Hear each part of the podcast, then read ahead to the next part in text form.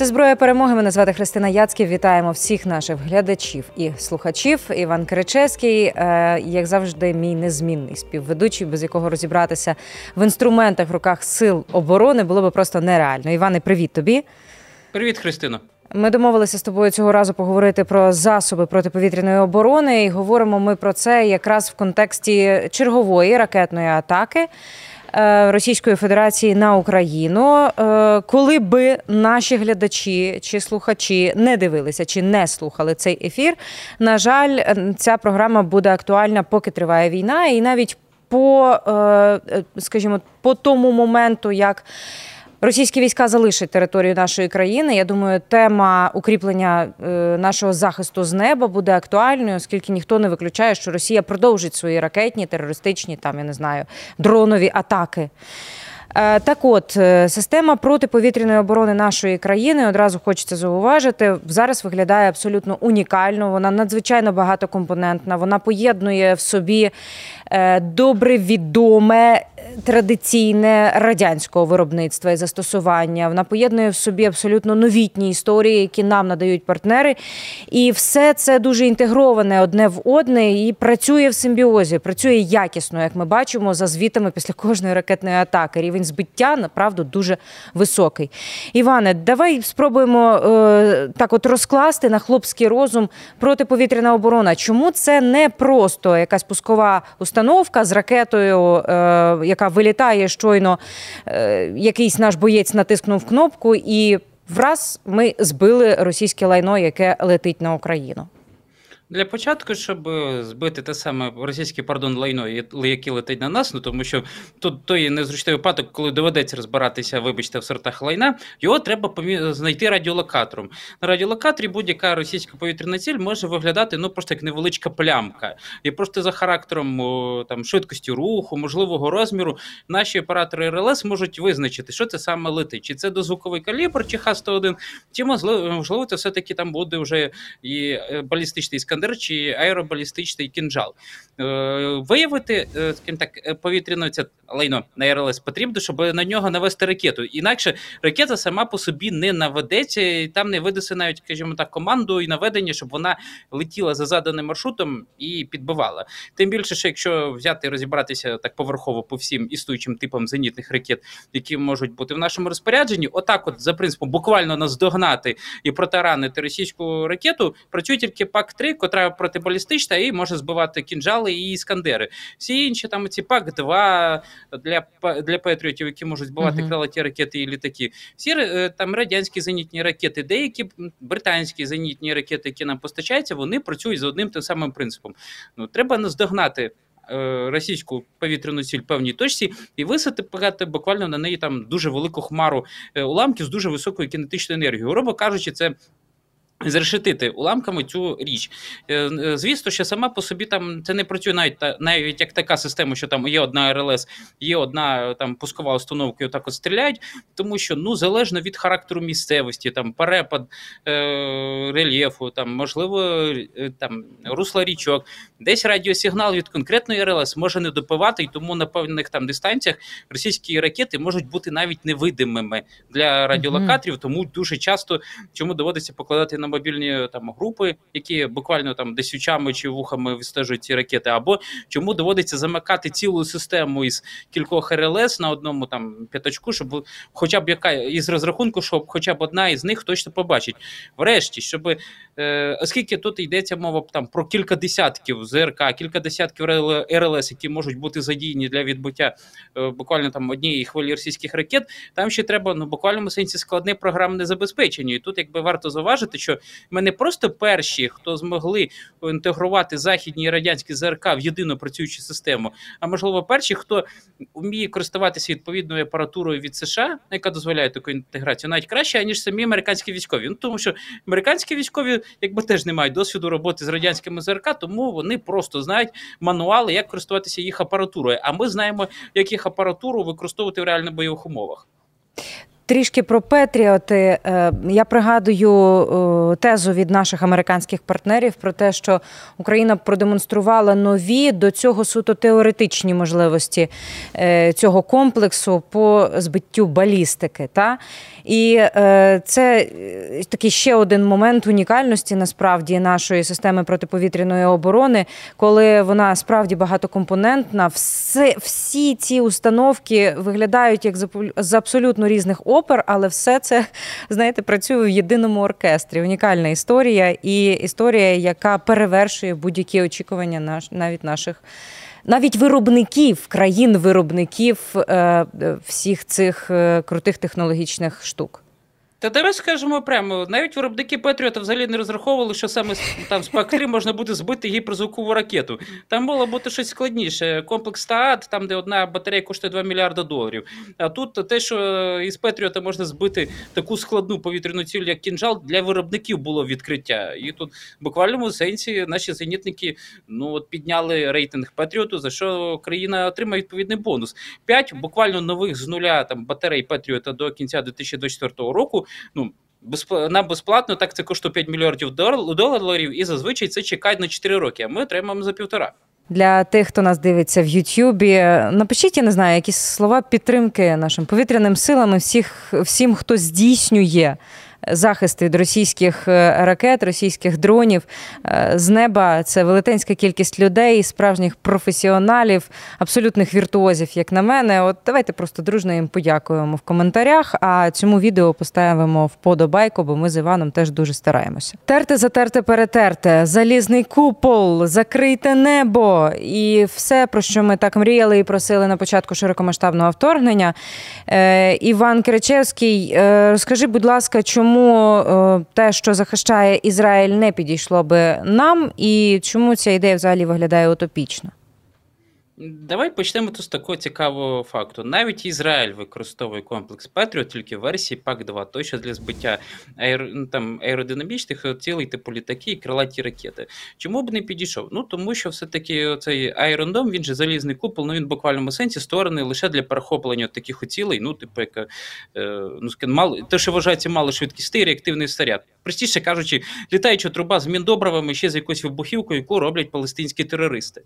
Плюс ще ж є така історія, що навіть до залізного купола ракети коштують насправді дорого, сто тисяч доларів лише один постріл, і там теж от виникає історія про те, що, ну, от, по-перше, ізраїльтяни виготовляють, можуть собі, навіть ізраїльтяни можуть собі дозволити виготовлення такого комплексу лише за гроші США в рамках військової підтримки, ніяк інакше. Ну, а по-друге, все-таки для збиття балістичних цілей, ну, і аеробалістичних цілей, грубо кажучи, для більшої номенклатури того, пардон, російського лайна, яка які нам доводиться збивати, ізраїльські комплекси ППО, які стоять на озброєнні безпосередньо самого Ізраїлю, не надто підходить. Так, Німеччина купила е, протиракетний комплекс Арроу три. Ну, але це, скажімо так, ще дослідна розробка, яка себе ще не показала. І плюс, чи е, раціонально тоді вчинила Німеччина, коли купила ізраїльський ЗРК, закривши власний проект е, МІДС, з ким так, uh-huh. розвиток Петріота, це питання відкрите. Плюс сам цей показовий факт, що м, Ізраїль якби намагався створити власний протиракетний комплекс, опираючись на те, що Петріот у версії пак два начебто себе неефективно показав при збитті uh-huh. балістичних ракет над Ізраїлем в дев'яносто першому році, вимушений досі використовувати цей ЗРК. Тобто те, що ми вважали, що Ізраїль там зміг подолати якісь там певні технологічні бар'єри, тому начебто може мати кращу ППО. Ну, насправді самі ізраїльтяни розуміють, що не подолали, тому от вимушені використовувати самі такий дуже цікавий зоопарк. Ми так часто концентруємося на Петріотах, як на якомусь ідеальному форматі, е, я не знаю, в ППО, та? Але е, я дивлюся зараз таку зведену статистику від порталу «Слово і діло», е, і, власне, ця статистика просто вкотре нагадує, що багато різних країн надавало нам дуже багато різних видів систем ППО. І ясна річ, мова йшли, йшла і про радянські моделі. Це С триста, ОСА, С сто двадцять п'ять, Куб, Стріла десять від Чехії, Польщі, Словаччини. Потім ми вже стали сподіватися і стали взагалі розраховувати на Хоуки, Самті, там, я не знаю, ті ж згадані Петріоти, Авенджери, Насамси і так далі. Тобто Москва не, не одразу руйнувалася і не одразу вибудовувалася наша система протиповітряної оборони. А з чого, власне, складається російська ППО? Якщо вони можуть виготовляти ракети уже зараз фактично на ходу, то чи можуть вони виготовляти нові системи ППО, які ми так само знищуємо? Тут якраз питання від них відкрите, тому що, з однієї сторони, росіяни можуть похвалитися тим, що вони поставили додаткові комплекти комплексів С чотириста в рамках контракту з Індією, укладеному ще в дві тисячі вісімнадцятому році. Але тут виникає певна конспірологія. Скажімо так, як вважають самі росіяни, те, що там може грати на підсилення Індії як противаги Китаю, то тут США будь-які там санкційні ланцюжки не блокують. Тобто, щось тут росіяни можуть зловити, але те, що стосується самих росіян, то тут якраз от починаються якісь такі дуже специфічні нюанси. Так, були повідомлення на початку року цього, що Китай начебто дає Росії певні компоненти до С чотириста, але щоб росіяни були здатні виготовляти цілісні там нові комплекти ЗРК С чотириста для себе, цього, на щастя, не було помічено. Там певне обмежене виробництво саме ракет до С чотириста є, але воно, до речі, ну, невеликими кількостями. Там ну, розброс від п'ятдесят одиниць до чотирьохсот п'ятдесят одиниць на рік, ну тобто насправді не більше, ніж американці виготовляють Патріотів. Але ж різниця, що все-таки в випадку з американцями там мова про ці, так, проти кінжалі пак три, тобто вершину технологічну в засобах протиповітряної оборони. Ну а в випадку з росіянами С чотириста, ну вони ж самі розуміють, що їх С чотириста не таке аналоговне, тому в випадку чого зразу все списують на панцир. Збили там тисячу п'ятсот ракет цих від Хаймерса панцирями, збили картонні безпілотники панцирями, а про С чотириста не згадують і використовують хіба що як терористичний засіб для обстрілу наших міст. Ну, тому що ракета складна, дорога, дефіцитна, а по факту ефективності їм не дає. Угу. Ну, як ми розуміємо, окрім там С чотириста, традиційних С триста, які вони можуть собі дозволити використовувати, щоб лупити там по Харкову або по прифронтових прилеглих територіях там Запоріжжя і так далі, їх хвальоний їхній панцир, наскільки багатошаровою є їхня система протиповітряної оборони? Наскільки це щось таке, що неможливо пробити? Та, а це якраз тут відповідь, як же ж наші дрони легко долітають до Москви, до Пскова та інших важливих специфічних об'єктів. Ну тому що якщо порахувати всі можливі засоби протиповітряної оборони, які там на початок дві тисячі двадцять третього року могли бути розпорядження власне ті повітряних сил, скажімо так, Російської Федерації, сухопутних військ і навіть військово-морського флоту і морської піхоти, то десь воно назбирається три тисячі одиниць, із яких буквально левова частка зосереджена саме ну, на фронті війни проти України. З однієї сторони, це, звісно, нам створює певні такі перспективні проблеми з використанням Ф шістнадцять, ну тому що кожен зенітник на цих засобах буде полювати на наших фалконів. А з іншої сторони, ну вони виходить таким чином оголили е, там Москву, вони таким навіть чином оголили сакральні Санкт-Петербург, тому що майже всі батареї С триста звідти забрали для обстрілів України. Тому ну, так і виходить, що якби на фронті нашій авіації було працювати дуже складно, а от нашим безпілотникам доставляти бавовну імені княгині Ольги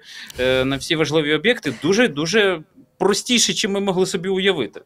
А от що наша країна може запропонувати, я не знаю, військовій науці, військовим розробникам по світу в контексті взагалі якихось свіжих думок про те, як має будуватися система протиповітряної оборони в тих чи інших умовах? Іване, в чому наш коник, на твою думку? Ну, я ж не думаю, що ми зараз говоримо про виготовлення якоїсь своєї е, системи протиповітряної оборони, якоїсь установки, яка буде працювати краще за Patriot. Ні, тому що ви знаходите велосипед, ми з тобою говорили про це в попередніх програмах, це іноді тупо. Але ми можемо що? От, власне, збагатити світову військову науку. Тому що, знаєш, одна справа, коли можна обговорювати різні приклади проведення сухопутних операцій, порівнювати там, як ми воюємо зараз на півдні, порівняно з тим, як ми воювали американці в Другу світову війну, і наскільки вони нас обґрунтовано критикують, але щоб досвіду відбивання настільки масованих повітряних атак у світі буквально не було ні в кого. В американців не було. В американців, можливо, були досвід масованих повітряних атак з протидії в'єтнамської ППО, ну, але ну, це було зовсім, скажімо так, інше покоління, історичне і зовсім інший технологічний рівень. А от в ну, кінці двадцятого і вже на початку двадцять першого сторіччя з такими викликами стикалися тільки ми. Збивати повітряних цілей стільки тільки ми. Налагоджувати взаємодію різних засобів протиповітряної оборони. Ми ж тут говоримо, наприклад, про не тільки про умовний там Patriot і С триста, але й комбінація умовної С триста умовний німецький Гепард, умовні ці британські Старстрік і умовні радянські Стріла десять. Оце ми теж ми можемо запропонувати. Врешті, будь-яка масована атака ракетами, вона розрахована на першу чергу те, що зенітники на бойових постах можуть не витримати, там, не знаю, нервове перенапруження і тому подібне. Тому, окрім того, як там, які прийоми відбиття повітряних атак, можливо, якісь е, кібернетичні алгоритми, як краще налагоджувати взаємодію, можливо, навіть якісь рекомендації, насправді, світовим розробникам зенітних засобів, які треба там досконалювати зенітні ракети, можемо навіть знайти формати психологічно відповідного розвантаження наших зенітників, ну, всіх зенітників, щоб вони могли виконати свою задачу достойно. Ну, тому що, е, якщо там брати якісь патетичні конфлікти майбутнього, ну от е, США готуються до того, що коли, якщо буде війна з Китаєм за Тайвань, то там буде відстріл кількох тисяч крилатих ракет буквально протягом кількох тижнів. І відповідно, що це доведеться з тим матимуть, ну це буде не тільки відстріл американських ракет, але й китайських також. Відповідно, буквально тоді американцям може знадобитися наш досвід, як діяти в таких умовах. Тобто, тобто наш, наш коник – це консалтинг на випадок, ну, вважай, якщо у когось щось станеться. Вважай, що так. Вважаю, от такий рівноцінний обмін. Вони нам патріоти, а ми їм досвід, як збивати цими патріотами, ну, балістичні цілі в реальних умовах. Ну і загалом виглядає, що би не придумав світ, яку би нову установку, нову зброю, ми всіх навчимо на цьому працювати. Дайте нам трішки освоїтися, як то кажуть, і діло в шляпі, як би сказали росіяни. До речі, для ілюстрації, знаєш, от як випадок, коли наші бійці збивають з Джавелінів вертольоти. Насправді в американських мануалах є пункт, що там як збивати з Джавеліна вертольот. Тільки проблема в тому, що американські військові на практиці до цього пункту мануали не дійшли. Наші військові дійшли. Так не тільки гелікоптери. Ось на Київщину на старті широкомасштабного вторгнення ракети летіли і збивалися вони цими добре відомими нашим глядачам і слухачам тубусами і їх, їх вмістом. Це було прекрасно, насправді. І я не думаю, що розробники могли б взагалі розраховувати на це. Ну, приблизно так. Так. Словом, протиповітряна оборона України – це дуже складна і абсолютно прекрасна історія, а найпрекрасніша вона тим, що е, хто саме її реалізує.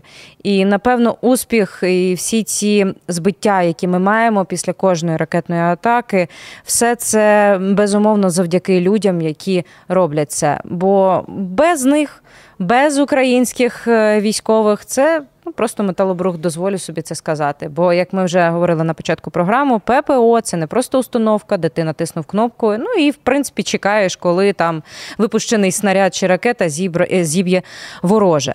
Дякую, Іване, тобі за цю розмову і закликаю всіх підписатися на канальчик і обов'язково якось прореагувати на наше відео. Говорили ми про системи протиповітряної оборони нашої країни і ворога. Якщо маєте що сказати, зокрема і нашим повітряним силам, всім, хто здійснює нашу оборону з неба, пишіть в коментарях.